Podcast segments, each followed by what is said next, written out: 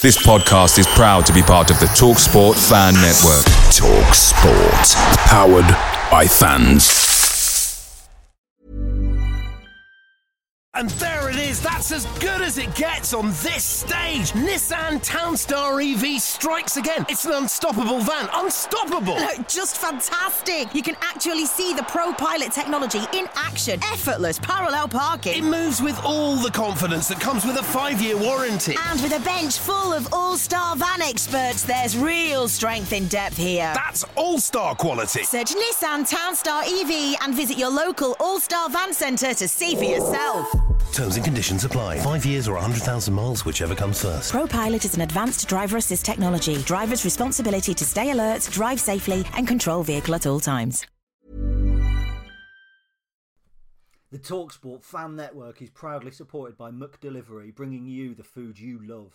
McDelivery brings a top tier lineup of food right to your door, including my favourite, the quarter pounder with cheese. Mmm. No matter the result, you'll always be winning with McDelivery, so the only thing left to say is, are you in?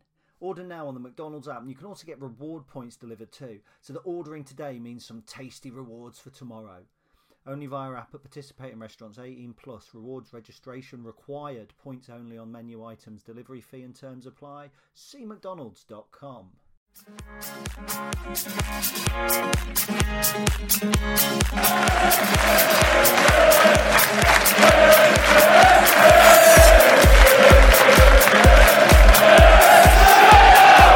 Hello, everybody, and welcome to episode number 181 of the Stacey West podcast. I am your host, Ben, back after uh, an enforced break, shall we say. And uh, this week I'm joined by Jake. Are you well? Oh, mate, living the dream always. How are you? I'm better than I was last week. I'll say that much. Um, and I'm also, you know, we're not just having a, not just the two of us this week. Uh, I'm also joined by Chris. How are you, mate? You all right? Hello again. Yeah, very good. Thank you. You're making Um, more appearances than Liam at this point. It's uh, Making more appearances than Liam Bridcutt did for us last year as well. oh, oh dear. So yeah, are you well? You, you all good? Very well indeed. Thank you, mate. Yeah, all good. Good stuff. So uh, yeah, um, so I think it was it was used to be me and Jake last week, um, but uh, I I managed to to get the slightly less serious c word and was uh, was uh, in bed for most of the week last week. So uh, yeah, still reeling from it a little bit, but you know we're all good now, and uh, we're here to talk about Lincoln City as we always do. Um, but it might be a shorter one this week, mainly because we've not got a game to look back on um, from from Saturday, and I think really, um, I was going to say looking at the Doncaster game, but I, I don't think we even need to talk about that because that was before the podcast last week, wasn't it? So Yeah, we, me and touched on it. We didn't go into a huge amount of detail. I don't think there was any need to really, was No, absolutely right. The less said, the better. I think. Yeah. So, um, so I mean, one, what we're going to do um, to kind of top up the news because it's all it has been a relatively quiet week in terms of news as well. Um, so we're just going to kind of touch on something that's sort of hit the national media um, over the, the past couple of weeks, and it's um, it seems to be that there is a, a well, there was a lot of talk about the fan-led review into um, football governance and you know potential regulation and, and the, re- the results coming from that a while ago, um, and it seems like it's been kind of pushed to the side and excuse me, and sort of um, almost sort of the, the news is sort of that they're just going to ignore it and and not bother to actually implement anything. Um, and that seems to be a little bit dangerous, um, particularly for fans of lower league clubs. Um, and I don't think people really quite understand the, the danger that this poses. Um, at least in this, in you know, in the longer term, uh, in the immediate, you know, in the immediacy, there's not necessarily going to be a, a problem, but where it does start to impact things is going to be in 2024 when um, new uh, when the, the TV rights are all up for renewal and everything. So, um, full disclosure, obviously, Chris is on the supporters board, so he was able to, you know, th- there's a conversation that's had there. So I will hand over to Chris and, and let him kind of bring in some of the concerns that we have. Yeah, well, it was just it was mentioned um, on the supporters board meeting um, on Tuesday night. Um, yeah, I'm fortunate enough um, and privileged to be to be part of that. Um, and one thing that was mentioned is uh, well the importance of it really, and how very very recently in the last couple of weeks the government um, let out a small leak, basically stating that they're going through a, a, kind of a stage of deregulation in, in the whole country at the moment, and it would look a bit silly from their perspective for them to bring in extra regulations in football. And it was really worrying that it didn't quite get the traction and the worry as maybe it should do. Mm. Um, and a lot of people just, and myself included, wasn't uh, as aware as maybe I should be as to quite how serious it could be. So just to I don't want to spend a huge amount of time on this, but I just want to let everyone know the importance of it and what it is, how it could affect our club and the whole pyramid, really. So it was brought in um, as a measure immediately after the in the aftermath of the Super League debacle. Mm-hmm. Um, so Tracy Crouch kind of led the review. It went on for for quite quite a few months, and then the results were published a few months ago. Um, the aim of it really was to ensure the long term sustainability of football in England. Um, looking at kind of financial states, um, kind of sustainability, making sure that there's a new owners and directors test to make sure they're getting the right owners and directors in.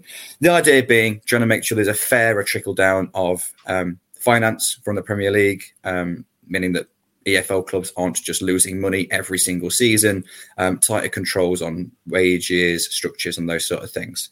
Um, also things along the lines about having a shadow board, which we kind of already have in the supporters board, a golden share, meaning that clubs can't just be moved from one town to another. Uh, MK Dons um, have to maintain um, kind of the uh, credibility of their crest, their name, their colours, their location, that sort of thing. So it's kind of protecting the long term sustainability of the club. And the overriding feature of this was the implementation of a independent regulator for football known as IREF. Um, and this was the this was the big news. This was the big thing. Um, and the idea is this was all going to be implemented after the 23-24 season, before the 24-25 season. So implemented in that 2024 summer. Um, and what we was kind of told and what we was kind of given information of is that almost every sponsorship, almost every media agreement, kit deal, everything you can imagine that goes on at a football club in terms of income expires in 2024. Um, due to the fact that this is meant to be brought in and football's meant to be saved, I suppose, in, in an ideal situation.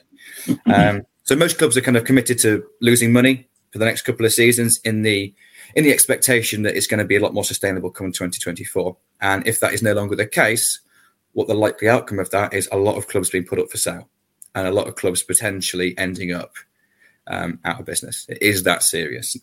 Um, so what what can we do? Really, is kind of the question that was that was kind of posed. Um, you know, what we need is a Super League style reaction, and it wasn't. It, it didn't get one. I think when the news broke, there was also a Premier League sacking on the same day.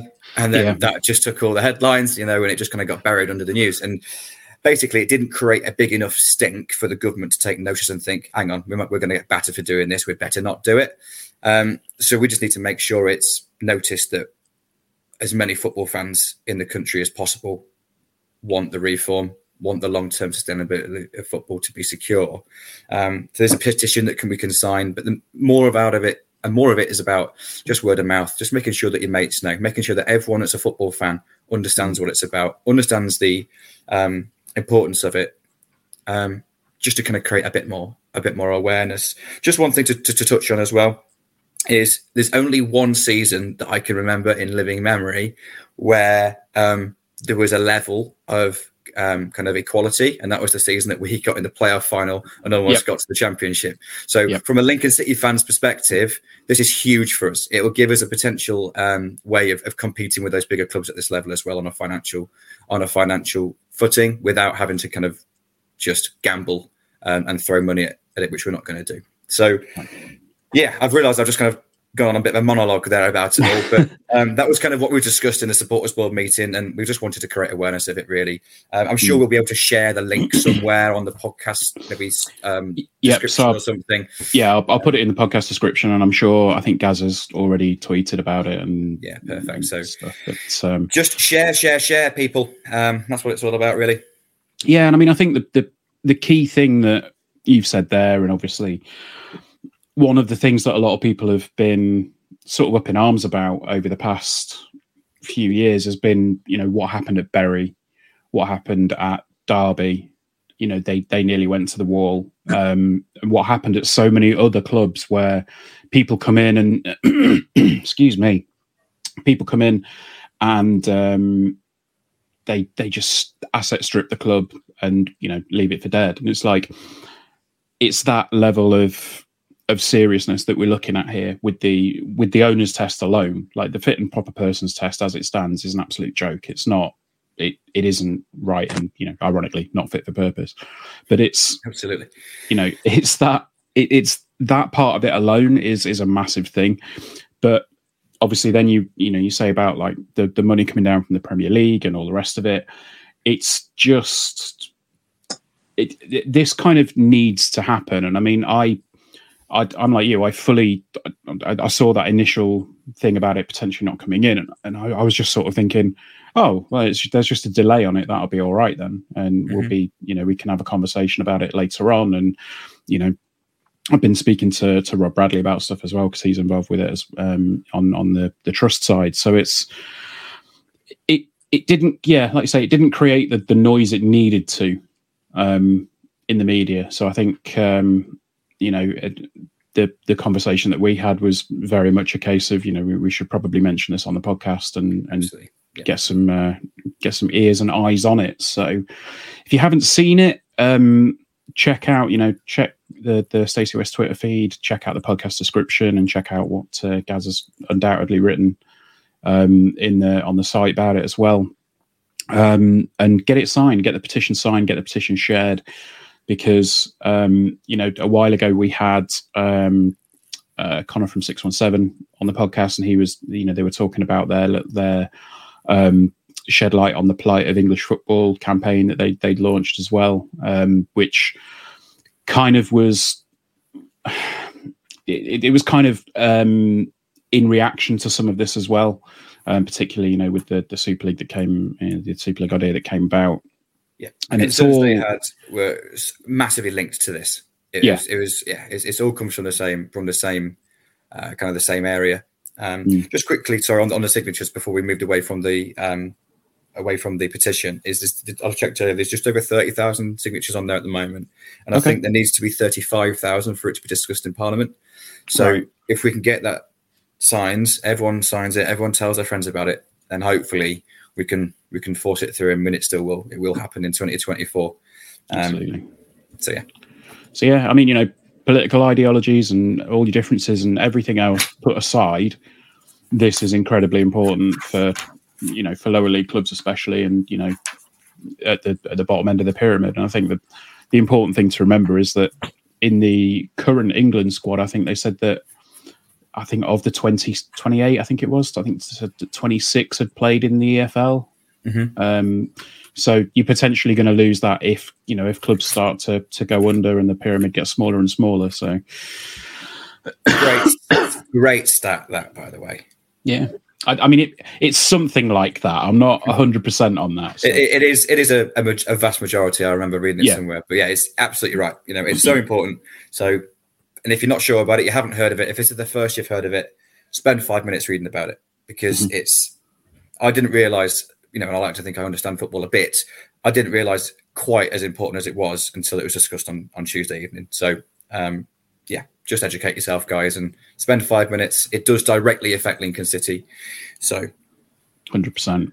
There we go. Um, so we go. That's the the sort of serious uh, serious talk out the way. Let's talk about bums and willies. Uh, You did call it a threesome, Ben, earlier. I did. I did say, you know, that that uh, when we were organising the plans for the podcast tonight, I said, you know, should we make it a, a cheeky threesome? And uh, that's what you've got. Um, but uh, yeah, I mean, like I said, there, there hasn't been a huge amount of of imps news this week. Um, the the one that sort of slipped under the radar initially was um, to do with the academy head. We've got a new academy head at uh, Lincoln City. Uh, his name is John Pepper, and um, certainly seems like a bit of a coup. Um, you know, coming in, uh, having been part of the setup at Burnley, um, you know, obviously grew the academy there to to provide some players through to to the first team. Um, and uh, interestingly, was the first reaction that I saw from it was uh, in our group chat where Chris said, "Oh, I have him as my as my academy manager on Football Manager." Yeah, that was weird. I'll be honest, I hadn't heard of him before I played Football Manager. This isn't for Lincoln City either. This is in Latvia with Riga FC as well. It's very, very Okay. odd. So uh, yeah, I just and he happened to be very, very good on the game, and I signed him, and that was all I knew. Um, but since looking into it, obviously since then a little bit more, it does seem like a huge, a huge kind of a coup for the club, really. Um, like you said, his his main achievements were um, at, at Burnley. Um, so in four years in Burnley, um, under his guidance, they went from a third tier academy to a top tier academy, and there are a hell of a lot of hoops to jump through to to go up one tier, let alone two. Um, so there's, I imagine Burnley obviously invested a fair amount into that, but credit where credit is due. That's um, you know that's that's really that's really huge, really for them. Um, For any club to go up two categories is massive, and, and for us to kind of attract someone of that caliber to the club, I think it went under the radar a little bit, to be honest. Absolutely. I mean, Jake, if you, it was it um, was it something that you picked up on? I know we, we've obviously had two relatively big coups now under Mark Kennedy. We obviously had um, you know Mike Garrity come in, and now we've got uh, John Pepper coming in on the academy side as well. So two two names that on the surface you look at it and go, oh, okay, and then when you actually do a little bit of further looking into it, you go, oh, wow, okay, yeah, decent names. Yeah, not to forget Ross Burberry as well, who, Of course, yeah. as well came in from, Rotherham. Um, yeah, to, to be honest, when when you think about how important uh, the academy is at this football club and, and for players, you know, to produce players for, for free essentially, um, to go on and, and make a profit for the long term of the football future of the football club, it's going to be absolutely massive. You know, we've got you know just had the news this week of, of Freddie Draper signing a new deal, wh- wh- which is fantastic proof that the academy is working. You know, Oisin Gallagher making first team appearances from the bench, uh, Jovan. It, it, the list goes on, doesn't it? And uh, it's almost every fan forum. I know they got asked at the at the podcast that we did with Mark and, and Liam and Jez that people are really interested in having Lincoln lads playing for Lincoln City, and I think the move to bring someone of John Pepper's quality in is to be able to get these lads from Lincoln up to the standard of a of a maybe a League One Championship sort of side and and impact the impact the team. And you know, obviously it's it's a bit of a coup like we've had, and it's just one of those those things, isn't it? It- It's a new face in the building. It will take him a bit of time to get his feet under the table, like Mark said um, when we interviewed him. That, that there was a lot of new staff kicking around, and it, it takes time. So. Um, you know, you can't be expecting John Pepper to come in straight away and the academy sides to start playing like FC Barcelona and, and things like that. But um, I imagine this is something in the next five, maybe you know, three to five years, we might start seeing a few more of the academy lads coming through into the first team, or or you know maybe going out on loan because people moan that Freddie Draper is not a Lincoln lad. They moan that Sean Roughan, Oisin Gallagher aren't from Lincoln. So I think it's a step in the right direction for for those sorts of people that want local lads to be playing for for, for Lincoln because it's been a while, hasn't it, since we've had someone from Lincoln. Maybe Charles Vernam uh, is probably one that was born in Lincoln, that well around that area that, that's represented the club, but to come through the academy all the way through. Ellis Chapman was one, wasn't he? But he had a little spell at Leicester. So, yeah, good good move. I mean, obviously, uh, I assume on, on Football Manager, Chris, was t- you were talking like 18s and 19s for stats, which yeah, pretty. I, I'm actually. You might have seen my thinking face here while we're recording this. I'm just, I'm just logging into the database to try and find out exactly what he is. I'm not there yet, um, because I seem to remember when I when I checked, he he's also. ha- I could be completely barking at the wrong tree here, so just bear me a second while I check it. Um, but I believe he's also had experience abroad as well. Um, And what's interesting for me is that Mike Garrity also had experience abroad in Scandinavia, I think. So I don't know if there was kind of they knew each other from there, or if it is just we are actively looking for people who have got a real kind of broad range of um, kind of coaching history, I suppose. Uh, I can't mm. find it, I'm afraid. Um, so I might be completely wrong there, but I, I think he did. Yeah, I mean, it's it's definitely a it's definitely an interesting one because at the minute, you know, like you say, we, we've sort of had this. You've had the feeling that the academy's been there in the background, and you know, obviously, it kind of went away during the the, the non-league exodus, and since it's been back, I think there's some people maybe being a little bit impatient in wanting players to come in, and you know, kind of going. I've definitely seen some people saying that you know, an 18 year old can play for a Premier League side. Why can't they play for Lincoln City? It's it's not. It's never quite as straightforward or as easy as that. Um, but what's definitely happening is there's you know there's obviously a lot of movement that's that's happening with the academy, and I think it's uh, every move that happens is is a good one at the minute. Um, and you know, speaking to I'm speaking to Jez and speaking to Mark and speaking to Liam at the uh, the podcast, as, as, Jake mentioned, the conversations that we had there, they said it, it isn't necessarily about getting exclusively Lincoln lads in and and you know going to the local schools and picking lads from there and developing them. It's kind of about a bit of a catchment area and and bringing in the talented youth at, at any level, essentially, bringing them through the academy. So they're Lincoln City players first and foremost, you know, from from their early stages of development. Which I understand that some people might be disappointed with the way that was, you know, that that that, that could be put forward. Um, but ultimately, you know, if we're bringing through quality players,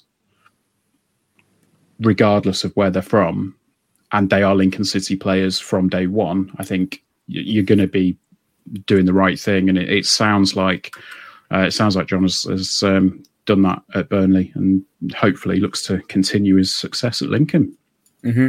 Yeah, I think on that on that Ben, that's really that's a really interesting point, a really good point to make about the kind of what we class as a local player, what we class as a homegrown player. Mm. Is that, of course we want to see Lincoln lads coming through the academy, but the, the better the academy is, the the better players that the Lincoln lads are going to be playing with, the better coaching they're going to be getting, and they have more chance of getting into the team. But mm. also Lincoln is only a certain size, and it's a long way to, to anywhere else. You know, we haven't. It's not like we're in London. Um, so if we just span, you know, spread our wings that little bit further, and we have an academy that is really attractive, that has mm. a real. I'm going to use that word again, my nickname, but has a real definite pathway um, for um, for young players to kind of come through into the first team. This is players that we haven't had to, you know, buy. These are players that potentially can go on to earn the club thousands, millions potentially pounds in the future. This mm. is the sustainable way of building a football club. And mm. Sean Roughan might be from Ireland, but he's been at Lincoln City since he was 16 years old. He's a Lincoln City lad. He hasn't played for another professional football club. Mm. You know, he's a Lincoln City footballer, and he's he's in our first team now, playing week in week out, and we want to celebrate that just as much as um, as, as a Sam Clucas that might have come through, or a, or a Danny mm. Hone that might have come through, or Jack Hobbs that might have come through. So, um, I completely agree with you. It's what the academy is, start, is doing sounds fantastic, and I think we're just starting to see the the beginning of kind of the benefits of that. You know, Sam Long's come through, and he's not clearly can't be too far away from being our number one goalkeeper. Freddie Draper's had some first team experience. Um, Oisin Gallagher seems to be in the squad every single game at the moment. So, mm-hmm. and obviously mentioned Sean Roughan. So, we've got a, a, a, talented group of players that have been here three or four years now. Um, and if that conveyor belt can continue, we're going to be in a really strong place as a football club. Hundred percent. So, uh, yeah, exciting times, and uh, we've got somebody in that that sort of been there and done it and worn the t-shirt, and uh, I said, and hopefully um, help improve the Lincoln City Academy. So, um, right from some uh, from some good news to some slightly irritating news. Um, I think we all knew that it was potentially coming after he went off um, last weekend. But uh, yeah, it sounds like Ted Bishop is out for a while. Mm. Um, is yeah. the is the only news at the moment. Um, the Hope and Glory podcast, I believe, is probably out as we're recording this, or will be out as we're recording this. So um, the only quote that we've seen so far is is from Radio Lincolnshire's tweet. Uh, which says that Ted Bishop is set to be out for a while after the uh, he, he, took a, a, bit of a, a bit of a, a, fall against Derby. Um, massive blow, isn't it, Jake? Yeah, I, I, think so. You know, you only have to look at the the recent games against Fleetwood and, and Barnsley, then in the Papa Johns, where Teddy was really influential in both of those games in positions that weren't arguably his own. Um, I think Teddy is is probably one of our. our I, I don't think we have a ten a footballer in, in the building and Teddy Bishop in terms of the way that he can with the ball at his feet, his passing range. I, I, don't think we have anyone better at the football club than Teddy Bishop at, at, those roles. So to lose a player for, you know, whatever it is, it looks like it's going to be a considerable amount of time. We're going to be disadvantaged, aren't we? Um, the only sort of positive that you can take out of news like this is that it gives other players an opportunity. Um, so you've got the likes of Davenport who, who, played on, on Tuesday against Doncaster. He might be able to slip into midfield, and you let someone like Max Sanders or Tashan Oakley Boothe um, play a little bit further forward. I think Tashan in the ten where Teddy has played is probably better than than where he is as an eight. Um, but but no, to lose a player of Teddy's quality it, it is really damning. Um, you never know because because you know might even have Danny Mandroiu if he if he even exists, he might he might be able to come back and play into the, team. So um, obviously disappointed, aren't you? To for because Teddy has been a really good performer this year. He's not only scored goals, he's made things happen. Just his ability to, to change pace and go past three or four players in the space of about five or six seconds is quite astonishing. So I imagine Mark is pretty upset that, that he's injured, but um, like I say, it, it, might just give someone else an opportunity to, to to sort of raise Teddy's levels even when he comes back from injury. So not all doom and gloom, Ben. Can't can't be when uh, when it's just me and.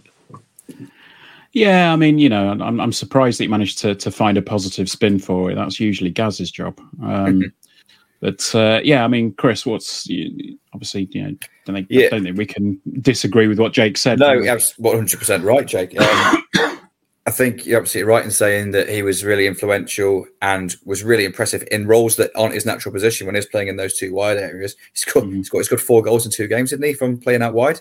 Yeah, um, I think he scored two at Cheltenham from right back, didn't he? Yep. Last season he did, yeah, yeah. yeah that yeah. was that was that was mental though. Yeah. um, uh, but yeah, uh, his versatility has been his, his probably his biggest downfall at Lincoln. But I think we was all excited when we finally got some wingers fit. We signed Jack Diamond, Jordan Garrett was in the team. Um, we thought, oh, brilliant! Ted can actually play in his strongest position. If he's been that influential out wide, imagine what he can do centrally. And then it's just such a shame. I'll be honest, I, I, I feared the worst when he went down. Uh, one yeah. of my friends actually texted me earlier saying didn't realize it was that bad with with Ted. And mm. I, well, none of us knew, obviously, but it's because it, it wasn't from like from a tackle. You know, sometimes there's impact injuries they saw, and you have to go off for that for that game, but then you recover in a week or two because you you know it's just a you know a bruised yeah. ankle or something. But it was just innocuous, wasn't it? He went down kind of un, unopposed, and you think, yeah, oh, something's something's gone ping or something's gone pop here, and that's a bad sign.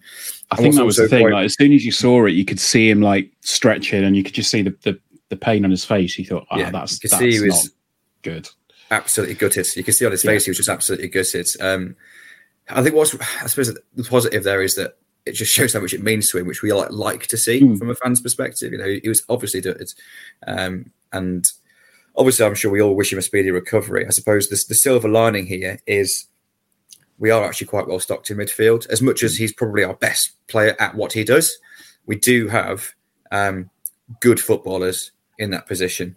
Um, so Tashan is the one uh, Jake you mentioned that could probably fill in that role m- most similarly, and I think he's actually improved quite a bit over the last few games as well. So Tashan does excite me.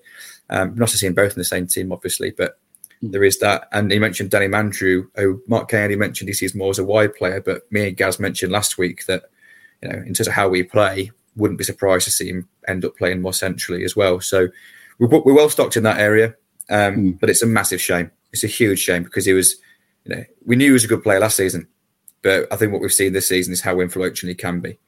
Yeah, absolutely, and it's uh, yeah, obviously going to be a huge miss, um, but there is that, like I say, there is that backup in the uh, in the midfield, and personally, I'd like to see, um, I'd like to see if if Danny Mandroiu can come in and, and slot into that role because there's not going to be much more of a chance to make yourself a hero than come in and you know playing a role, playing a number ten role, and and uh, outshine Teddy Bishop. Essentially, is there for you know to really get all the fans on side after not starting for a, good couple of months with your new club. So um, yeah, Jake's just knocked something over and has got his uh, "I didn't do it" face on. Um, but uh, no, I, you know, obviously, you know, hope for the best for Ted, and uh, we'll see what comes out in the media tomorrow um, or later on in the interview. But uh, definitely doesn't sound great at the minute. up though, doesn't it? because t- the thing with Teddy is, and when I spoke to Ipswich fans when we signed him, he he can be really good for maybe four, five, six games at a time, and then he does something and he gets injured, and he just doesn't get the look that other players get. Other players can can can get an injury and play through the pain, but it just looks like Teddy isn't one of those players with a high pain threshold, so he he has a bit of time on the sidelines, and everyone then goes, "Oh, Teddy Teddy's made of glass, a bit like Joe Walsh is," and I think that's a little bit unfair, but um, given his injury record, it, it's not really surprising um, that he's it's out. not. I mean, I, I think the other thing as well is that you, it's it's luck more than anything else. And like you say, you I just don't understand what's happening over the past couple of seasons. Like it's just been crazy um, with you know with the, the look we've had with injuries. Um, I mean, touchwood at the minute, we don't seem to be having too many problems at the back. You've I've ruined said it now. Famous last words. Uh, yeah, but you know, I think the thing is, last season we didn't have a settled back four for well, we didn't have a settled back line at all, um, and I think that probably cost us quite a few games. But it, it seems like this season we're we're getting a bit of consistency in. Um, so who knows? You know, but you know, it's just going to be a, a tricky one, um, and we're going to have to you know try and do it without Ted for uh, at least a few weeks. So. anyway, um, Big sigh. I think. That's yeah, I just can't. I can't think of another way to, to end that little segment. Um, but we are uh, away at Bolton on Saturday uh, tomorrow, as you're listening. Um, interesting one. Uh, the, the, I'm just trying to find. Um, you know, so they're sitting sixth in the table, having played a game fewer than uh, than Barnsley, who are above them. Um, so given the, the form that they're in, you could probably say that they're almost almost fifth. Um, but uh, yeah, it's it's a an interesting one because they they've sort of taken Wickham apart in the you know um, in a few weeks back, and then since then we've had well, they've had two losses uh, and a draw, and everything else has uh, has been in the W column. So not one that I'm overly confident about taking anything from. But then I said that against uh, against Derby. So what do we reckon? Um, I'll I'll uh, I'll come to Jake because you know I'm pretty sure he'll have spoken to a Barnsley uh, Barnsley Bolton fan already. I- I've not spoke to a Barnsley fan, but I've spoke to a Bolton fan. Um, yeah, no, um, Bolton are really interesting. I think obviously that they've got Ian Evatt at the helm, who who came from from Barrow uh, or Barrow Delone or whatever they called themselves when they got promoted out of the National League. Played some really good football. Um, obviously, he then got them promoted out of League Two back into League One. They had a, had a really good year last year, didn't they? I think they got something like seventy three points in Sky Bet League One, which stereotypically gets you in the playoffs, probably or there or thereabouts.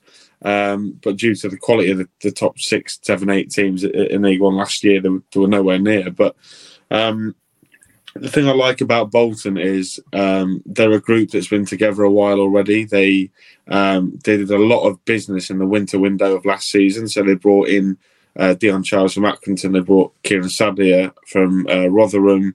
Um, James Trafford came in the building as well at that at moment in time. He'd been at Accrington previously. He was on loan from Man City, and they've managed to get him back. Um, they lost Marlon Fossey, who was a massive player for them. I think he ended up at Rotherham. Um, and then they, they signed Conor Bradley, who's probably been the, the pick of the bunch for them so far this year. A, a, a young lad that's on loan from Liverpool, Northern Irish International. I think he played for them the other night as well. So, look, Bolton, Bolton, like I said, they've been together for a while. They've got some really good players that are going to hurt us. Um, just to name a few, Dion Charles, Bakayoko scored against us last season, I think.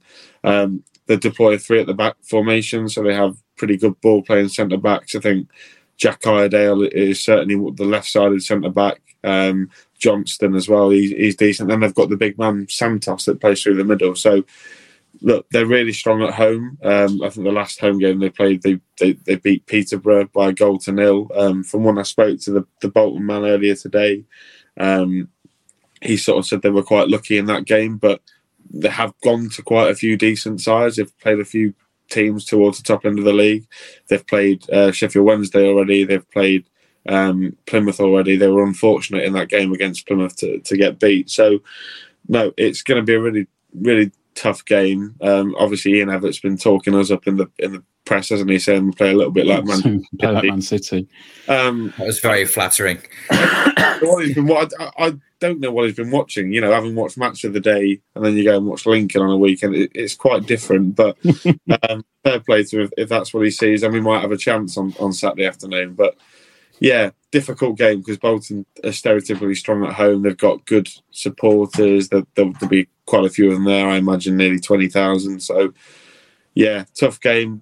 But given the run that we're on, given the fact we've just knocked past six, six past um, Bristol Rovers, also the fact that I think it was the game where the, the games that was postponed for the Queen, Mark Kennedy said that it was really beneficial to have so much longer on the training period, and you could see Yeah. that in the Derby game how much better we were from that defeat at Cambridge. I mean, not that it was easier to be any worse than that, but I think that the extra time that Mark's going to get um, with the, with the players again, um, you know, you're looking to get Danny Mandroiu a bit closer. You're looking to get Max Sanders a bit closer. So, um, yeah, I, I I have a feeling we might go down there and do something, but nevertheless, it, it's a tough game. We got we got unstuck there last year, didn't we? We got beat three one. So.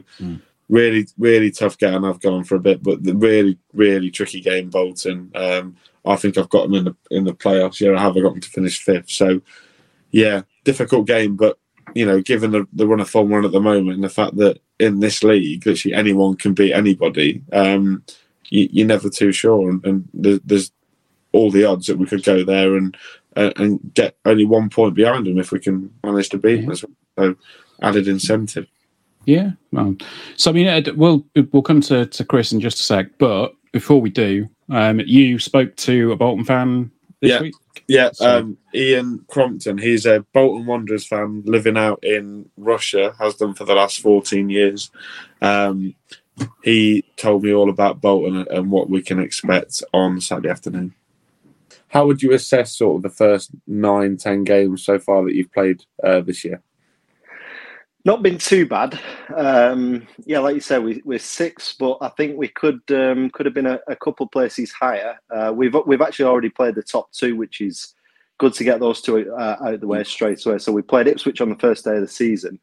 Uh, we were a little bit lucky there, to be fair. We were probably lucky to take a point against Ipswich, uh, but we um, we lost at Plymouth. Uh, that was uh, a few weeks ago, two 0 um, and that was uh, one of our only two defeats this season. And, and actually, to be honest, against Plymouth, we we were pretty unlucky.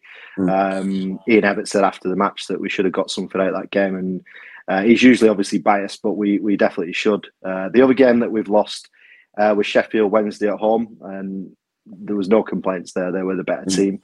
And then we've had a couple of draws uh, where that was disappointing. So we, we drew with Port Vale away, uh, but we had uh, Ricardo Santos sent off after about 30 minutes for a ridiculous two yellows.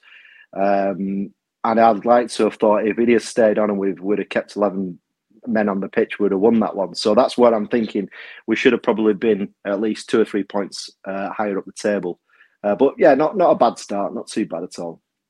I think, given the way that the top four, so to call them, that you know the, the Ipswich, the Plymouth, the Pompey, and the Wednesday, I think that almost looks set in stone for the for the top four. I think it's any two of sort of ten teams, but I would highly suggest that Bolton probably will be in and around it, um, given Yeah. the really good back end of last year as well. Um, Ian Evatt, then. Um, Quite a, a marmite figure in terms of management. Um, says a few things to the press, etc. Um, a bit like Joey Barton did a couple of weeks ago um, when we went to go and play Bristol Rovers. But what are your thoughts on Ian Evatt? Because I know he's quite loud in terms of the, the media, like I said, but he seems to be delivering for you guys on the pitch. Obviously, got you promoted uh, and has made you again a real force at this level. Because last time you was in League One, um, with the, you had to play the kids, and you came to Sincil Bank, and we, we Yeah. turned you over five one. Ian Evatt has looked to change the mentality of Bolton Wanderers to being back at the top sort of level at this uh, at this level as in the top table. Yeah, I, I, really like him to be honest. I think he suits Bolton. Um, you know, he's he did a fantastic job in in League One. We had a we had a, a rocky start, and a lot of people were questioning uh, him at the beginning. But uh, sorry, in League Two, uh, we absolutely uh, blew away most of uh, League Two after the first sort of um, 10, 10, games where we had a really bad mm. start. Mm. But uh, yeah, you, are right. He's a Marmite character, but he's he's very young. He's still learning his trade. He's, I think he's late thirties, or if not, I don't even think he's turned forty yet. Um, imposing character. I think the players respect him. Uh, yeah, he gives the opposition uh, bench a lot of stick. Uh, you'll see that on Saturdays. Uh, he, he, will for sure be walking towards your bench, giving Hamlet some stick and the fourth official some stick. But uh, I think the crowd, the crowd um, react to that. The crowd get behind him as well. Um, I think he's a really good manager. I think he'll go on. Uh, hopefully, with Bolton, he'll take us into the championship, and I can see him at some point be given a job um, higher up the football pyramid. And there we go. That was the preview there. So uh, yeah, thank you ever so much for that. And um, hopefully, you know, we'll uh, like I say, we, we get a result. I mean, Chris, what do you reckon? Do you, do you think we can come away from Bolton on Saturday with a result? I was quite pessimistic until I looked at the stats. Um, okay. Whereas we're a lot more similar the, to Bolton than I thought we were, to be honest, in terms of performance. Now, our stats have been padded a little bit from scoring six goals against Bristol Rovers. But in terms of um, goals, average goals scored, almost identical. XG, almost identical. Um, they do have more shots than us, but their shot their um, conversion is less. So in terms of shots on target, they're only one about one shot more on target per match than us. Um, 30 more passes a game, but both over 400 on average. Possession similar, everything's very similar. Everything that's notable is very, very similar. Um, which should we look into things in a bit more depth. Um, the, big, the, the biggest um, difference between the two teams, as Jake um, referred to, is that they um, kind of exclusively play with a back three, um, and we exclusively don't. We, obviously, we, we, we, we go to it sometimes to, to close a game out, but they they play with a, quite an attacking. Mm. On Wyscout, it's primarily classed as a 3 4 1 2, which means you've got back three, two wing backs, two deeper midfielders with one like 10, and then in behind two mm. strikers. Um, and that's obviously going to match up, we expect, against our, our regular 4 3 3. Now, there's some pros and some cons with that uh, for us. So, in terms of from, from a, like a, a, threat perspective, in terms of their threat to us, um, there's going to be a lot of man for man um, defending. So, their two midfielders will be against our two eights. Their attacking midfielder will be directly on our DM, probably Sorensen. Um, and their two strikers will be against our two centre backs. So we haven't got a spare man in that whole kind of middle of the pitch, which if we don't win those 50 50 battles, that's going to be a real, real problem for us, um, which means our left back and right back will have to tuck in and be that spare man. Um, so they're going to be really, really important players for us. It's going to be, we expect Sean Roughan and TJ Eyoma. We don't know, but we expect that to be the case. Um, they're going to have to have really big games for us to get anything out of it on, on Saturday. Um, what that does mean, though, is our overloads can come out wide. So, what will be really interesting for us to see, for those of you that, that go or are able to watch it, um, will be how we kind of cope with their back three and what our wide players do. So, it's interesting that Ian Evatt um, mentioned compared us to Man City. And what I'm wondering is how that compares to maybe our front three because Man City's front three stay wide, so they have a, a, central striker and two very wide attacking uh, wingers. They don't kind of cut inside. Whereas under Appleton last season, what you noticed a lot was our wingers weren't ever really playing on the wing. They were took in those kind of 10 positions. So if we keep our wing backs wide, our, our wingers wide, um, one of two things will happen. Either um, their wide centre backs will go across wide and that will create space for our attacking midfielders, or what's probably likely going to happen is their wing backs are going to have to play deeper um, so that's one thing that happened, which means there's going to be a lot of pressure on our, our two eights to kind of be those attacking players, or again on Sean Roughan and TJ Eyoma to provide attacking outlets and create an overload. So out wide is going to be really, really interesting for us because I think one thing we have to, we'll probably expect to see on Saturday will be whoever plays up front, whether that be Tom Hopper or Ben House, at times may end up looking a bit um, isolated. Um, and I think that's just the way that we're going to have to set up um, interesting, interesting. So yeah, 50-50 battles, man for man battles in the middle of the pitch is going to be massive. Um, if we can come out on top of that and we can attack quickly, we'll be okay. Um, but their just their formation um, does concern me a little bit, if I'm completely honest. But every formation has a weakness, every system has a weakness, and if we can exploit that, which would be our wide players and our wing backs kind of getting forwards, we could get something. We could nick something. I hope you're right. I really do. It, it seemed to be no. I mean, it did seem to be that we we struggled against three at the back um, Yeah. last season and the season before. Um, you know, under, under Appleton, and it was. I, I distinctly remember. I think it was Harry Anderson was was always have he always seemed to have a problem when we when we played a team with three at the back. Um, so yeah, I, I it, it's interesting to hear you say that they, you know they exclusively play with with three at the back. So it's just whether we can uh, yeah exploit the, the potential gaps that wingbacks might leave if we can break them, uh, hit them on the break Yeah. quickly enough. That's it. I think. Um, I hope we have our wingers high. I hope we don't tuck them in. Um, just in terms of my own preference of how football's played, and in terms of playing against the three. Um, so last season, when when Appleton was in charge, not to criticise our style because it was very attractive and it worked well when it worked. Um, but when let's imagine we had Scully on one side and Whittaker on the other, and when we had the ball, they were both quite narrow, with the expectation that our fullbacks got wide and gave us the width, and that's where that kind of overload came from. If you do that against the back three, when they've got man for man in the centre of the pitch, um, you're losing your spare man if we lose the ball in the middle of the pitch. You're losing that left and right back that can tuck in and create your overload defensively. So I really hope we keep our wingers high, um, and then we we try and put a lot of pressure really on our two central midfielders to kind of break the lines, get forward. And I wouldn't be surprised to see Tashan Oakley-Boothe and Max Sanders or whoever plays in those two eight roles to actually be quite a threat there. Maybe have a few shots and maybe create a few chances for us rather than our wingers create anything specifically or it come from a fullback. I imagine it'll be those two centre midfielders that will get on the end of stuff rather than create rather than create stuff. But let's see. My prediction would be best case scenario a point if I'm completely honest with you. But you you know you never know. No, I mean it's yeah. Hopefully we can uh, you know carry on the form and and um, and everything from the from the league games at least because uh, it didn't That's sound like Mark was particularly happy last Tuesday night. So No, but Um, one, one point that you mentioned, sorry to, to, to put in, um, was how much better we were after having time on the training pitch. yes, So hopefully that's a real positive for us. I'll be honest, I didn't enjoy not having football on a Saturday. no, It meant that um, I ended up going to Gary's for a pool night and I lost every single match I played, including the doubles games. I'd Oh, much wow. prefer to, to watch Lincoln and not have to suffer that injustice and never live that down. Um, so yeah, but the time on the training pitch, um, hopefully that you know we can we can make that count. yeah, that's all right. I also have a uh, I have a zero percent win record at uh, on Gary's pool table. So yeah, not the best. Um, I have only played one game though, so well, it's, it's, yeah, I, I haven't even got that excuse. I, I, I have won a few. Uh, I actually won his part. I was the pool champion on his on his summer party, primarily because most people lost interest after the first game, and I just kept playing. um, but I'll claim it. But yeah, I lost every single game. Must have played ten games. Lost to every single one. ah dear. What did you say, Jake? Because I think you, you cut said out I've- slightly.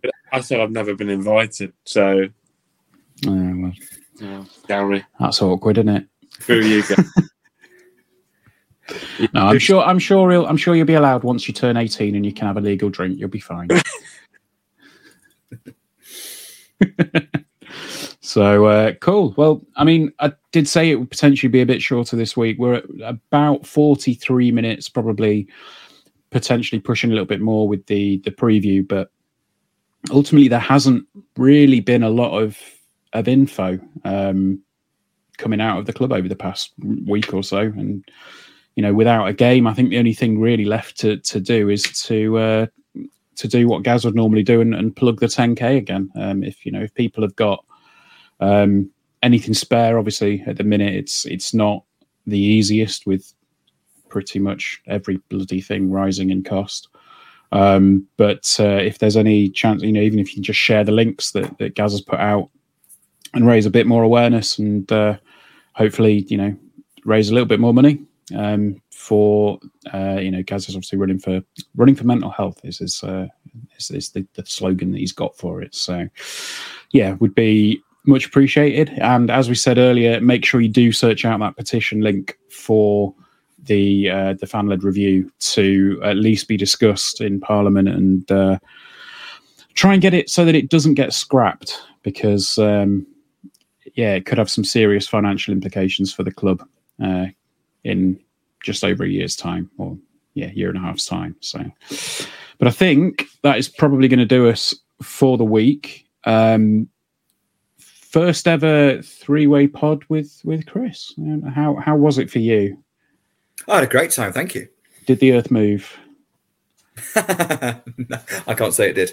Okay, not near a fracking zone then. And uh, I would say, oh, let's not go to because if we talk political, it just it just pisses me off. I yeah, I know. To, I didn't used to pay any attention to politics. Now it's impossible not to. Yep. And it's just infuriating, and it yeah. So blissful ignorance might be the best way forward, apart from the fun-led review, of course. Yes, that's the bit you need to take uh, take a uh, take an effort on. That's awful English. That's awful English. But, uh, no, thank you, Chris, for, for jumping in and uh, and and bringing that one up, and uh, thank you to Jake, who, for those of you, well, nobody can see it, but he, he looks very grumpy at the minute. Bless him. He's sat in his hoodie with his arms folded. I want me tea. I'm starving. You want, want your tea? I want me tea. It's really half past it's seven o'clock, Ben. It's tea time. Tell you what's great. I normally cook, but right now my other half is cooking. So, oh. and that's that's the last two times I've been on the podcast. My other half's cooked, and she's happy to cook. I just normally do it, but it is a novelty to know that I'm going to turn this off in a second, and my dinner's ready. That just doesn't happen normally. And I'm nice. so looking forward to it. Good for you. Good Thank you. Thank you. Jake's got to find his phone. He's got to open the Just Eat app. He's got to find what he wants. order it from Mackey's. You already know what I've got, so don't don't no. Yeah. I've got a perfectly seasoned steak waiting for me in my fridge. So swivel on that, mate. Yeah. Have your carrot bag and eat it. Yeah. Carrot bag. Oh dear. Right. No, I'm gonna I'm gonna leave that there because uh, I don't want to. I don't want us to devolve further into madness, as it tends to do. Uh, although Gaz isn't here, so that helps. Um, but we'll see you uh, next week. I'm not sure who it will be next week, but uh, somebody will see you. And until then, get subscribed, tell a friend, and uh, up the imps. Up the imps.